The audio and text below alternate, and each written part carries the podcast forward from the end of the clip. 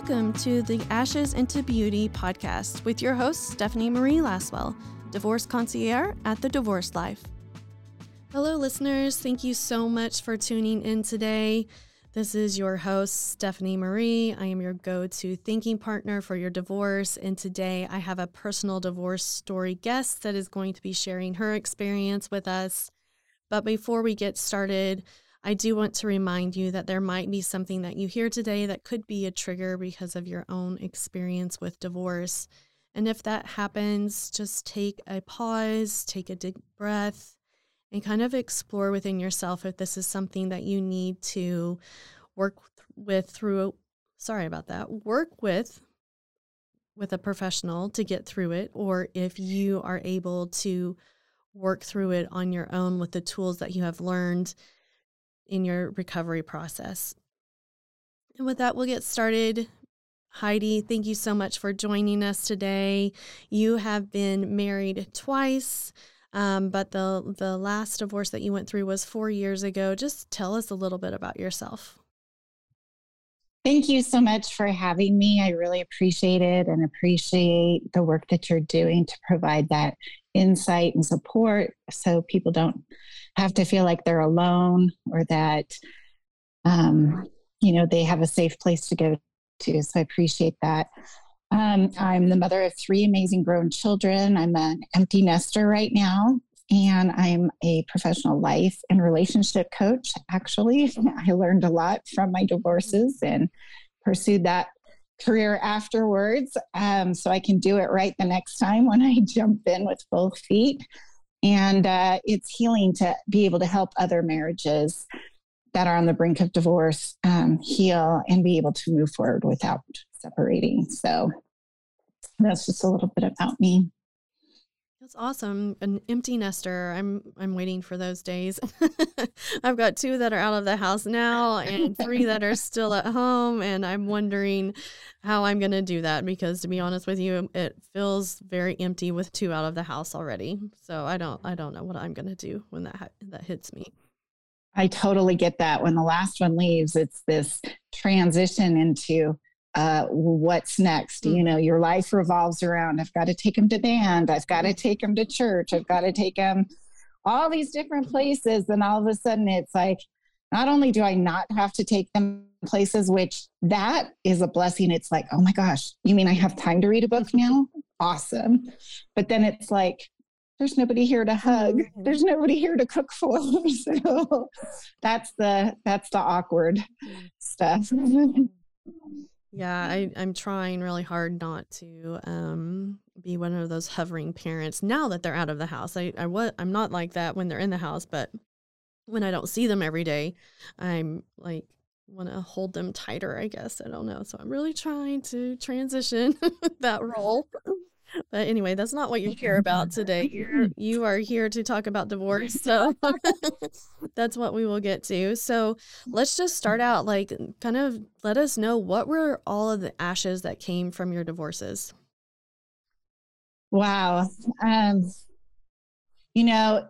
Really, I think somebody who has not gone through it before, they never really think about the implications of it. And for me, the ashes of my divorce were looking at myself and how I viewed myself. I felt immediately after my divorce that I was a failure and felt that, man, I must be worthless if this didn't work out. I was raised in a home where my parents had a very happy marriage. They were partners in every sense of the word. Divorce was never an option. And for me, I never thought it would be an option for me either. And so it left me questioning myself. And sadly, I was in a toxic relationship. And so when you're in a toxic relationship, you question whether or not you can trust yourself and whether or not you can believe in your gut. And so there were those questions. There were financial issues that came as a result of it. You were now living on one income, trying to take care of three kids. Time. Again, you're trying to take care of three kids by yourself. Sadness, like when the holidays came, like nobody prepared me for my first Christmas by myself without my kids. We celebrated a few days later, but Christmas Day, you can't just pop in on friends and families because they're spending time with their families. And so nobody prepares you for that. And then just really, just trying to get out of shock, because really the first 6 months you're in shock because where you live is different, how you walk life is different. So I would say those are the biggest ashes that come from divorce. Mm-hmm. Yeah. Or at least ones I experienced. Yeah, for sure. I can relate to a lot of those as well. What advice do you give somebody that is just finalizing their divorce? That's a great question.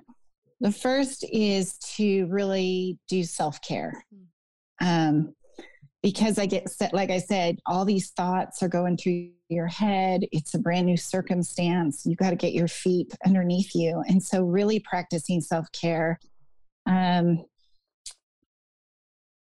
that be writing in a journal, going and seeing a counselor, a therapist, taking baths, going for a walk, really reaching out and establishing a community of friends, people who will support you, doing service in the community. When you're serving others, it takes you out of your head and takes you out of thinking about everything that's stressful right now. Mm-hmm. And also gives you a sense of purpose. Mm-hmm.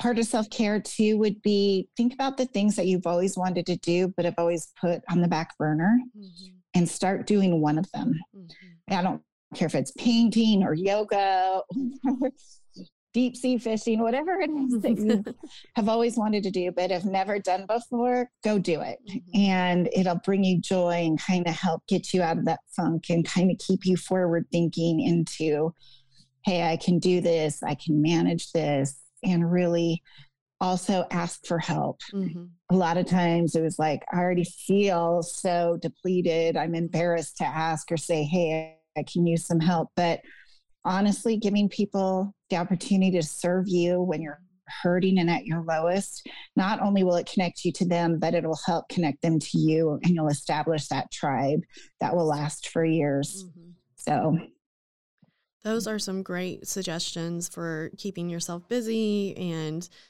exploring like, who am I now, and taking care of your mind, body, and soul. What are some things that you would tell somebody that's just finished up their divorce of what not to do? I would say don't cut your hair if you're a woman, especially go for bangs if you've never had bangs before. So leave that alone, because there's this tendency to start over and look totally different. Mm-hmm. You can make small tweaks, but don't make big ones by far. Don't do that. I wouldn't be like going and buying new cars and going into more debt or anything. I'd wait 6 months to a year before doing that. But, I would say stay away from jumping into a relationship too quickly. Like I said, a lot of times we're in shock. We're still trying to figure out what the heck just happened and where am I emotionally and spiritually. And you don't need it clouded by somebody else coming into the picture and bringing new drama into it. And that's a confusing time for your kids too. So I'd say those are the things to stay away from for sure. Mm-hmm. Yeah, absolutely. And so what about family and friends? Did you have a good support system with your family and friends while you were going through your divorce? And if not, what do you feel like was lacking that could have really helped you? Well, thanks for asking that question. So it was interesting because when I divorced, I was living in Texas and all of my extended family were in Utah. And so I didn't have any immediate support from family. Mm-hmm. But I'll tell you, the one thing that was really great for me is I did have a church family who was very supportive, who loved on me, surrounded me and said, hey, what can we do for you? They would check on me like twice a month and just be like, hey, what can we do? And, they were really good about it. Sometimes they would like pick up my kids and take them to an activity. Sometimes they would bring over a meal and say, hey, I know you've got a stressful week this week. Let's provide you a meal this week. Sometimes they would just say, hey, you know, I'm here to listen, you know, what do you need that way? And that really was my saving grace for those people in my church family who reached out to me. And I felt like I could also go to them when there was a need that, like, for example, I was renting a house and the yard work would just get overwhelming. And, you know, to say, hey, I could use some help here. And it was great to see like a group of young men just come over real quick for a couple of hours and knock everything out in one visit and just do it cheerfully. And what a blessing that was. So just like I said, don't be afraid to ask for help when you need it. But for me, having that support from my church family was imperative for me. And I will be forever grateful for that. Yeah. Yeah, for sure. I feel like a lot of times when we're going through divorce, there's a tendency to want to isolate and pull back away from people because of the shame and the guilt and all of the emotions that you're feeling that usually are not positive emotions, because it is that mourning process that takes a long time to get through. And so having a tribe in getting through your divorce, you don't need to go through it alone. And there are people that will love on you and support you, and finding that place, if you don't already have it established, is huge in helping with the transition and recovery process, not only for yourself, but also if you do have kids. Welcome other people into your family and let them love on your kids and show up for them and let them know that, you know, they're still cared for. So absolutely 100%. Yeah. So you are obviously, you've got 3 kids already out of the house. So what advice would you give divorcees that do have children in the home and they are going to end up co-parenting with the other spouse? I would say, you know, everybody's experience with divorce is different. And obviously you've separated for a reason. And so I would say, be as calm as possible, try and regulate your emotions. If you're feeling a certain way about a certain thing, have that feeling and work it out in your head before you have the conversation that you need to have. Stick to the facts. If they start bringing up, well, X, Y, and Z, just say, okay, well, I appreciate that. Thank you for mentioning that. But we're talking about like Friday's pickup. Are you going to be able 30 minutes early to pick up John or whatever? And just stick to the topic and don't let it, you know, wander past that. And really focus on resolving issues and not attacking the other person. And if they're attacking you, take a deep breath. Count to 3 in your head and just say, okay, well, you know, I appreciate that you feel that way. Okay, now let's resolve this concern. So I think just being as factual as possible, trying not to take things personally. A lot of times if somebody's attacking, it's something that they're perceiving and you can't change their perceptions. So the best thing you can do is be calm, trust your gut, know that it's okay to feel the way that you feel, but it's also okay not to take any kind of barbs that are thrown your way too. You don't need to take that either, and just shut that down and say, you know what, I would love to talk to you about this, but let's talk about it when we can do it in a more respectful way if you need to. But again, you know, try and maybe find a way that works for you. If talking doesn't work, maybe texting. If texting doesn't work, maybe emailing, whatever it is. But find a way where you can address each other in a tactful way and in a healthy way. And I think that's very helpful in terms of that.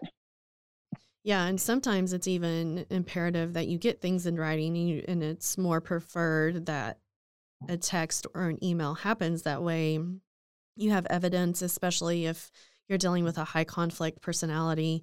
You do want things in writing rather than just a voice conversation. And and I always am talking to my clients about shifting the conversation to, it's a business transaction now when you've got your co-parent, and that's kind of what we're looking at that relationship like, is a business transaction. So how would you approach a business transaction with somebody, and this isn't your person anymore? So, you know, trying to remove those emotions and not letting them fire you up to where it's just going to cause more problems. Right. It's hard. Mm-hmm. Yeah, it certainly is hard, but always keeping in mind, like, what is in the best interest of the children. And always fighting. That's the fight now that you're doing. You're not fighting a person. You're fighting, like, what is in the best interest of the children. So, so what would you say? Yes. Like, do you have something else to add?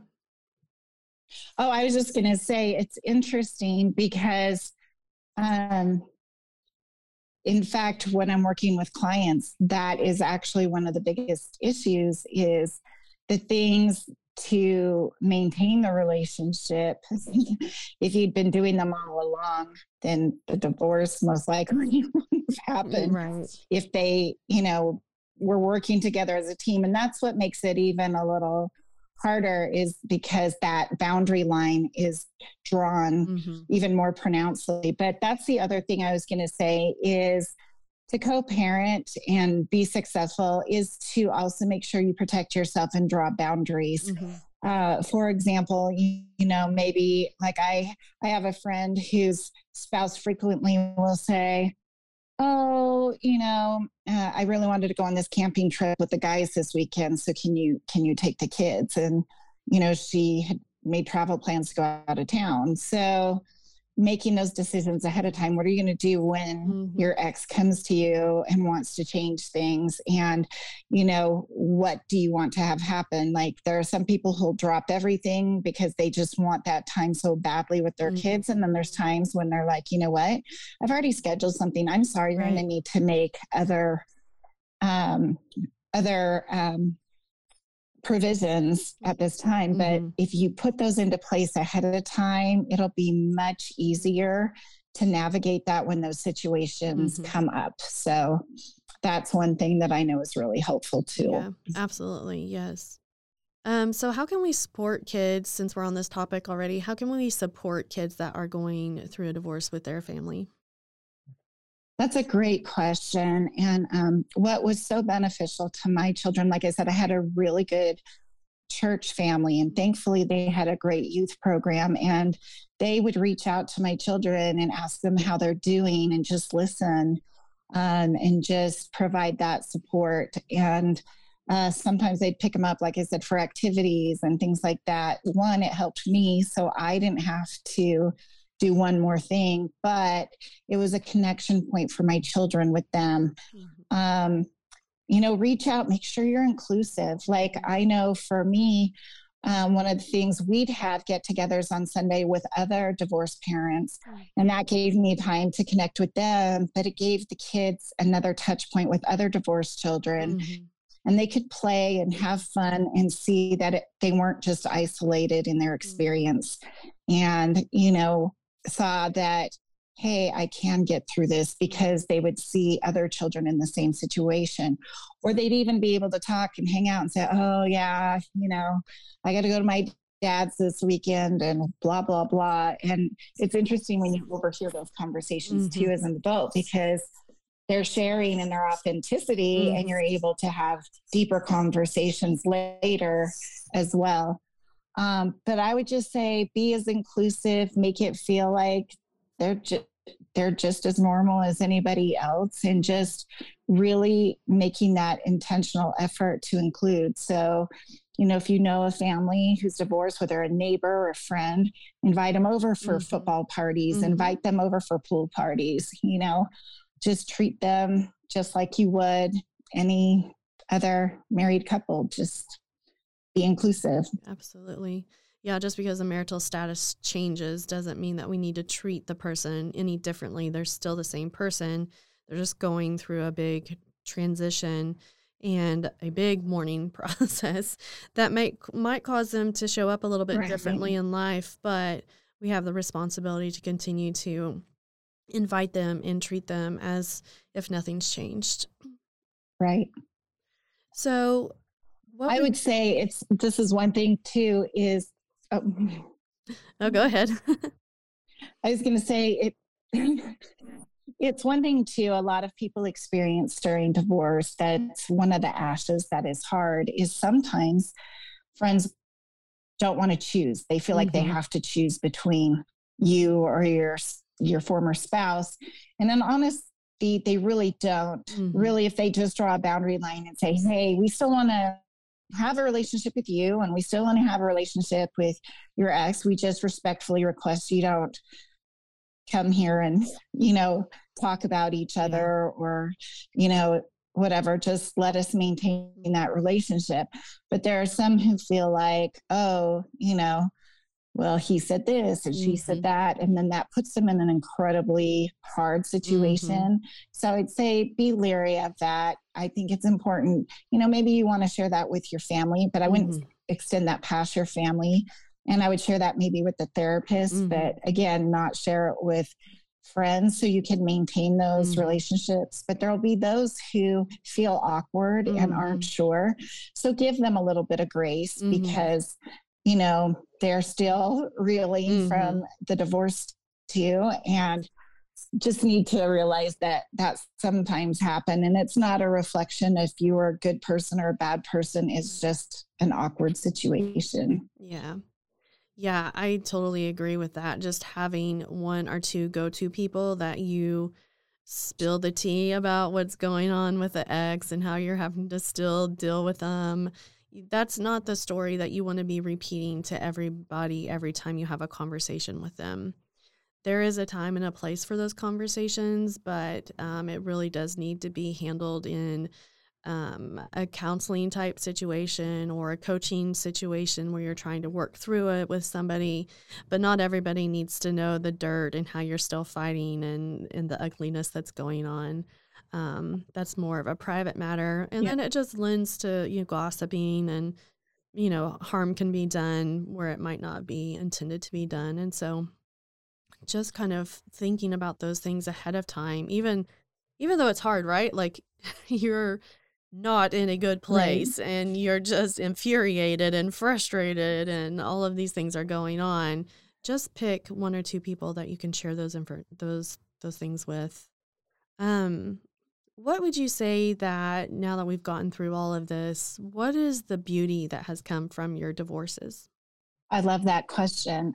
The beauty is, even though everything was a struggle emotionally, financially, spiritually, you just, excuse me, you just don't realize how resilient you actually are and can be. I'm a much stronger version of myself than I ever was before because I've gone through those things. I know how to manage finances differently. I know how to manage my emotions differently. I know how to support others and know what to do to support others where I didn't know that before. I feel a greater sense of peace because my happiness, I'm in control of that, regardless of what's happening around me or in my relationships. And so I can choose to navigate that every single day. And I love that